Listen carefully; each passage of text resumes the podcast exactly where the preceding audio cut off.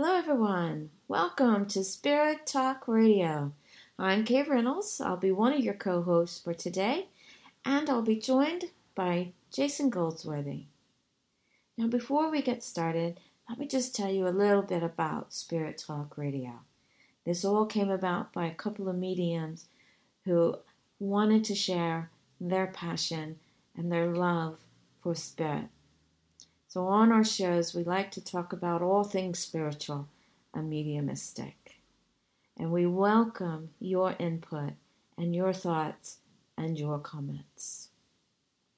Jason and I are both working mediums who have trained extensively in the United Kingdom, and we'll be sharing our experiences, the journey that we've been on, and of course, the training that we've received from the Arthur Findlay College, as well as our lovely mentor, the one and only, the extraordinary Mavis Pittilla. Now, it's important that you understand that anything that we talk about and share with you is our understanding, our own interpretation of the lessons that we've had on the many courses at the college or from Mavis. They in no way are we quoting anything that Mavis has said or any of the college uh, tutors at the college. So just please keep that in mind. Now, what's up for today? On today's show, we'll be discussing the unfoldment of our own awareness of the spirit world.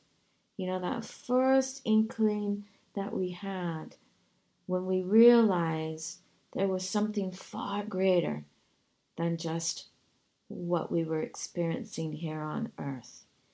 And where did we go? What was the journey that we walked upon and went through to get to where we are today from that very first point of realizing something was different. There was more to it. So, I think what we'll do is we're going to start with Jason and let Jason give us an insight into his own spiritual journey, his own spiritual awakening. So, without further ado, let's welcome Jason Goldsworthy. Jason? Okay. So um, you wanted to ask me how I got into this um, spirituality, didn't you? Yeah. Into these spiritual things, um, becoming a medium. Well, you know, um, for me, I was always sensitive as a child, always sensitive. Um, my parents thought I was oversensitive, and my father said to me, "You have to, you have to learn to be tough." So I had to listen to him. Uh, in the end, you grow up as a man, you have to be tough. Yeah. And um, wasn't until we moved house that this one time, and it was an old house, and it, I was in my bedroom, sleeping in my bedroom for the first time, and my room was just, you know, was filled with all these people in the night time when I went to bed, and I just saw them walking out of the closet into my room. And I was lying there and I, I thought, oh no. So every night, I, at three o'clock, when I couldn't handle it, I'd run to my parents' room and say, can I sleep with you? And they let me sleep with them for maybe three, four nights. But on the fifth night, they were, they had so, lost so much sleep, they were just said, go back to bed, put the cushion up, you're only dreaming. And every time I came to tell them about these people in my room, they said, you're only dreaming. So I had, I learned how to switch it off, which was, um, don't tell them what I'm seeing. Yep. Don't tell them what, don't tell them what I'm hearing. Sounds cushion- familiar. Cushion, cushion on my ear, on my head, and hide myself, wrap myself up in like a little worm in my duvet, and pretend that, that they weren't there. Mhm. And kept saying to myself, I'm only dreaming. Uh, Even though I had this feeling, it's, it was all very real to me. Um, later on as my life got more, I was still sensitive. I had to be hard. Um, another time when I got into my teenagers, my mother had remarried and my father-in-law didn't get on with me. He got on with me when I was younger, but when I was uh, in my teenagers, he wasn't quite. Um, he was a bit of, you know, wasn't very good with teenagers. And I walked into the room and I just knew what had been said. And I said to him, I looked him in the eye and I said, well, you know, if you speak positive about me, I might like you a bit more. But obviously, if you're always speaking negative about me when I'm not here, um, what do you expect? And he looked at me, you should not be listening at the door. And he was very angry and sent me to my room. So I decided from that day, I'm not going to say all these things that I seem to to get in that, that seem to just pop into my mind that you know because obviously they're right. Um, and then I went on with my life to um, to go on for my career was mostly um, trying to be a chef and to be the best chef I could be, and I wanted to be famous as a chef. And it wasn't until because I, would shut down all my feelings and shut down who I really was.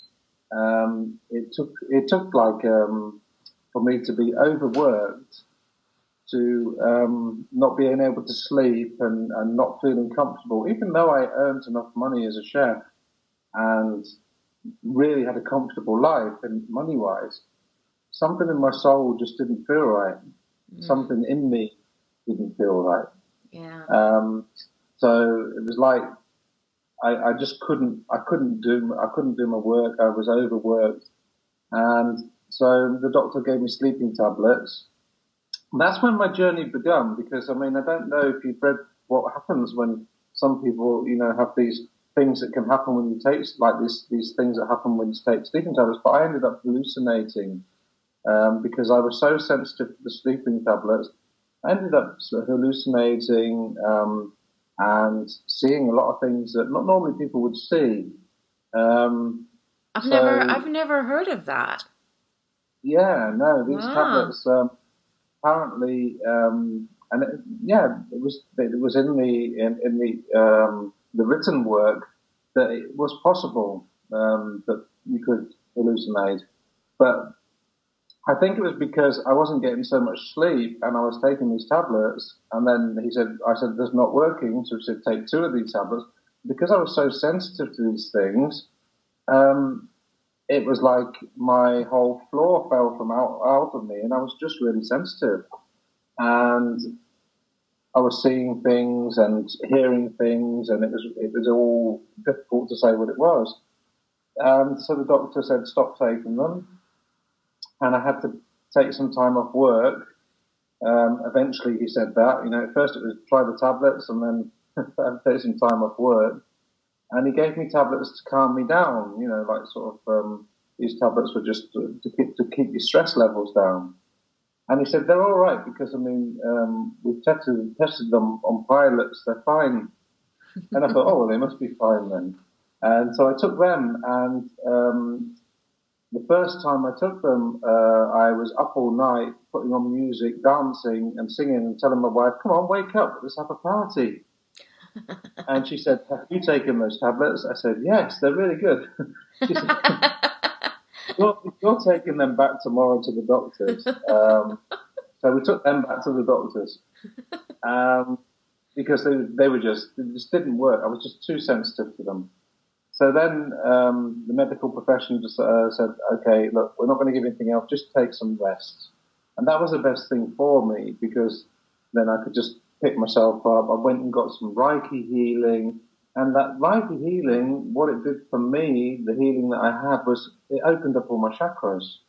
Ah. So all the chakras that had closed, my heart chakra, from my feelings had closed, they opened up in one go. And um, what happened was I felt really high afterwards. I felt like I'd, you know, I'd had so many drinks and I was like high and spaced out. And I was, I was walking on the clouds and I, I rang him up the next day. I said, I'm sorry, you've done something wrong because I can't work like this. I'm too happy. I've never been this happy. And of course, you can imagine the heart chakra was open. Um, and I was like, oh, this is great. You know, it's like being in heaven. And I said to him, uh, you're to have to do something. So he sent me distance healing to ground me because I was obviously very sensitive. So he ended up grounding me. And after that, I thanked him because then I could actually work. Mm. Um, but after that, that was the opening up of my world, really, because I had to understand because then my palm chakras opened and lots of healing energy came out of my palm chakras. So I rang up my Reiki master and said, well, you haven't just attuned me to something or, or something like that because it seems like, you know, like there was like, it felt like flames coming out of my hands and I could feel them like really, really warm on me. He said, no, I haven't done anything. All I've done is healing. He said, but you must be very open to it. So my search went on to find out why am I, why have I got this, why have I got this healing energy coming through me? So I thought if I did the Reiki attunement, then I'll get all the answers. So I did the Reiki attunement and I got some answers. And I did the Reiki other attunement and I did Reiki master. And I did all these attunements because I wanted to learn more, but they didn't give me the answers why my hands had all this healing energy coming out of them. Right.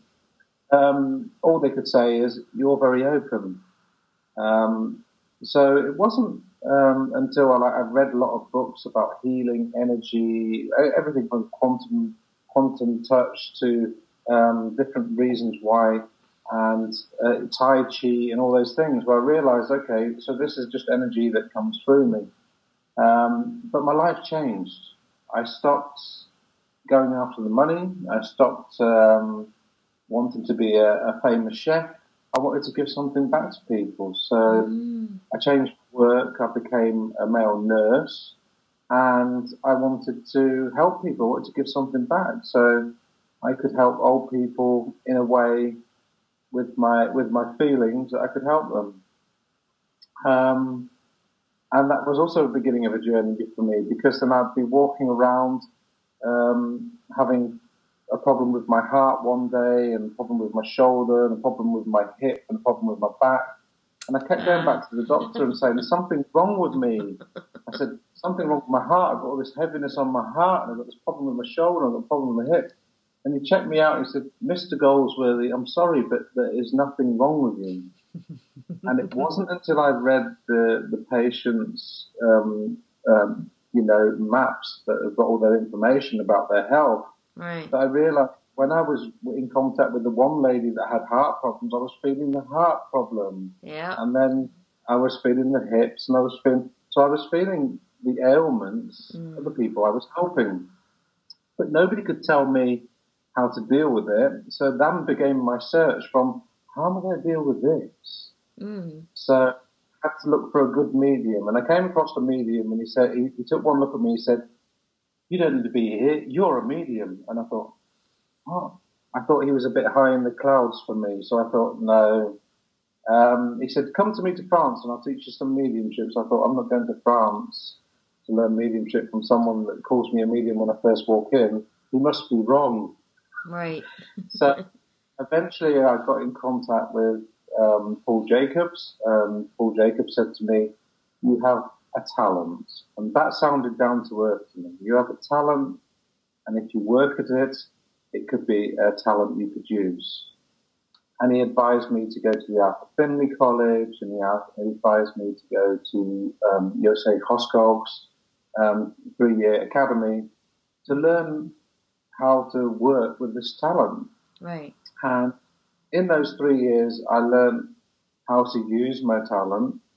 And I learned from Paul Jacobs a lot about how to find direction and how to use my mediumship skills. But it was nice to be in contact with down to earth mediums that could tell me what's going on, uh, which was a bit, which was good. And after I did my courses in three years, I was still missing something because something in my soul says I'm missing something. You know, I've, I've done this three years and I'm now good enough to be a full-time medium. I've been going so many years to the Arthur Findlay College. Still, my soul needed something else. Uh, and then I managed to get on the Mavis mentorship, Mavis Pittilla mentorship, and that started to fill my soul with what it needed. And that was the spiritual side Yeah. of mediumship. You see, it's not just about making that contact for a loved one and it being understood. It's about bringing the spirit alive Yeah. of the contact, spirit alive of the person um, and bringing their soul across to someone else that can feel it and that they can they can they can, can be touched by it. Um, and that was that was what that was like a big opening up for me. Um, the Mavis Pittilla, finding more about the spirituality in it, the prayer, um, and all those things surrounding your mediumship that makes you more a complete medium, not just a medium that is going to be there just for the wow effect. No, a medium there that's for the long haul, that's Right. you know, it's going to answer your questions, that's going to have your your needs Right. and that's that's what I really enjoyed about the Mavis Pittilla. One thing I did forget to say, it wasn't a medium that woke me up so there was life after death. Um, because um, after my brother died, I forgot to fit this bit in. When my brother died, um, within moments I felt him next to me, hmm and I was alone in a room, and I felt his arm around me, and I couldn't believe what I was feeling, and I just felt all this love coming from the spirit world to me, and I thought this is amazing. But he's dead. But why do I feel that he's with me? Mm. Um, and that night he woke me up with um, a song was called Evanescence, Wake Me Up Inside. So at three o'clock in the morning, I've got Evanescence, Wake Me Up Inside, full blast, coming through my feelings, and I'm awake. You know, I'm awake. I mean, I'm, I cleaned the house. It wasn't even my house. I mean, the lady I was staying with, she was very happy, but I mean, I just couldn't sleep. Wake me up inside. Right. And my sister was staying there as well. And I went to her sister's room about five o'clock in the morning. I burst in with it. Emily, I said, you've got to look for this song. It's called, it goes like this. Wake me up. Wake me up. Wake me up. yeah. She searched through the CDs because she hadn't, she suddenly she felt the energy and she was attuned and she just searched through CDs and she put the music on. And when she put on Wake Me Up Inside the Everything, I said, yes, that's it. Thank God. We found it. And then I said to her, oh, good. So I felt it the rest then. Told my wife about it, and she said to me, yeah, right, you know, you're just, you know, you know what you're like. Are you taking those pills again? Next night, that's it. The, the next night, she woke up, three o'clock in the morning. My brother had been to her, brought the next song, song, which was called Another Train. And so she woke, she woke up, she rang us at seven o'clock in the morning the next morning. I said, you're ringing, you're up early. You better find this song, she says. It's called Another Train. You better find it. I do believe you. Find this song because I want to get some sleep tonight. and this was your sister. This was my, my, my wife. Oh, you. Who Oh, Ursula. Oh, believe. And um, the night after that, my sister was woken up with the so- third song. And so what my brother did, he chose his own music for his own funeral after he died. wow. People, what he wanted to play. Oh, wow. And there was, uh, it was beautiful because it was, it was different. No one had had, no one would have this sort of ceremony. And we just felt, we could just felt his presence the whole time through preparing it. There was a lot of love and energy coming from him. And he, he just woke us all up to the idea that life goes on, life continues. And right. because he did that, it's now my my my uh, purpose to wake people up, just like he woke me up. Yeah. So there's more to life. wow. There's more to life than death than anyone knows. Now, uh, had you were you already on your spiritual path when he passed? Were you already working towards being a medium, or is this? No, that was that was when I was doing in my Reiki. I'd only just done my Reiki too, Your Reiki. so I. So all I, was- I, I thought everything was energy, and I was just doing my Reiki. Then that's where I was. That's you know. So that was my spiritual path, my opening up. But I wasn't into the mediumship at all.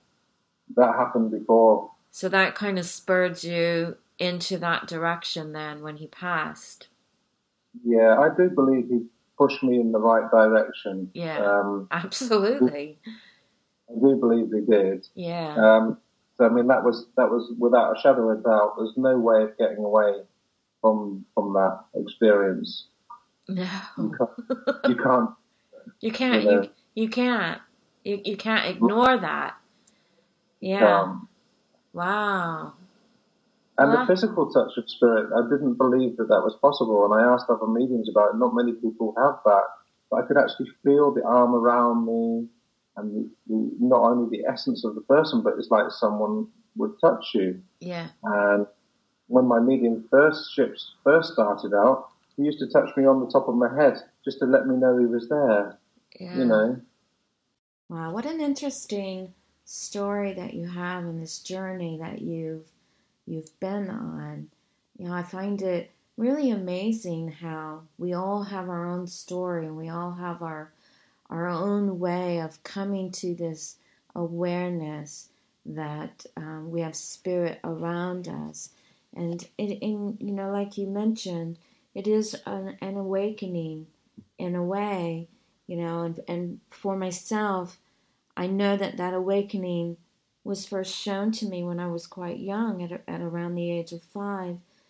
But it wasn't until i had a, a near death experience that the awakening came at a much quicker and a more um, intense tense way um, so wow it's it's just fascinating to hear everyone tell their their own story.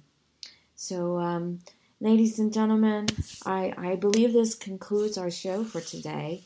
We want to thank uh, you so much for joining us, um, and and do know that that Jason and I both can be reached on Facebook, and we each have our own uh, websites as well that you can uh, go to if you're interested in um, contacting us at any way.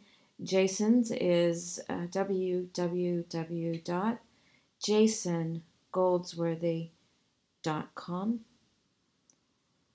That's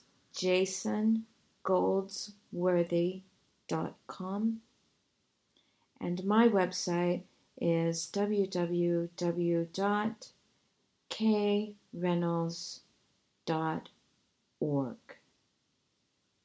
kreynolds.org. We would love to hear from you. And please do look us up on Facebook if you have any questions or comments about today's show. We would love to hear from you. So before we go, uh, I just want to leave you with a few thoughts. You know, as people, we often think of our, our own life story as quite boring, and we don't tend to talk about the experiences that we have to other people. But, you know, the truth is, we all have a story to tell. And who are we to decide if our story will touch the soul of another person or not touch them? You know, we often gain insight into our own spirit, our own self within by hearing others tell their life experiences. Through hearing others tell their story, we suddenly realize we are not alone. And others have gone through similar things that we've gone through. You know, you just never know how your story will touch the lives of others. So I want to encourage you to think about your own life story and the experiences you've been through, and think about how your story might could touch someone else. Jason and I both hope that we've touched your soul in some way today. So until we meet again, God bless. And thank you for listening.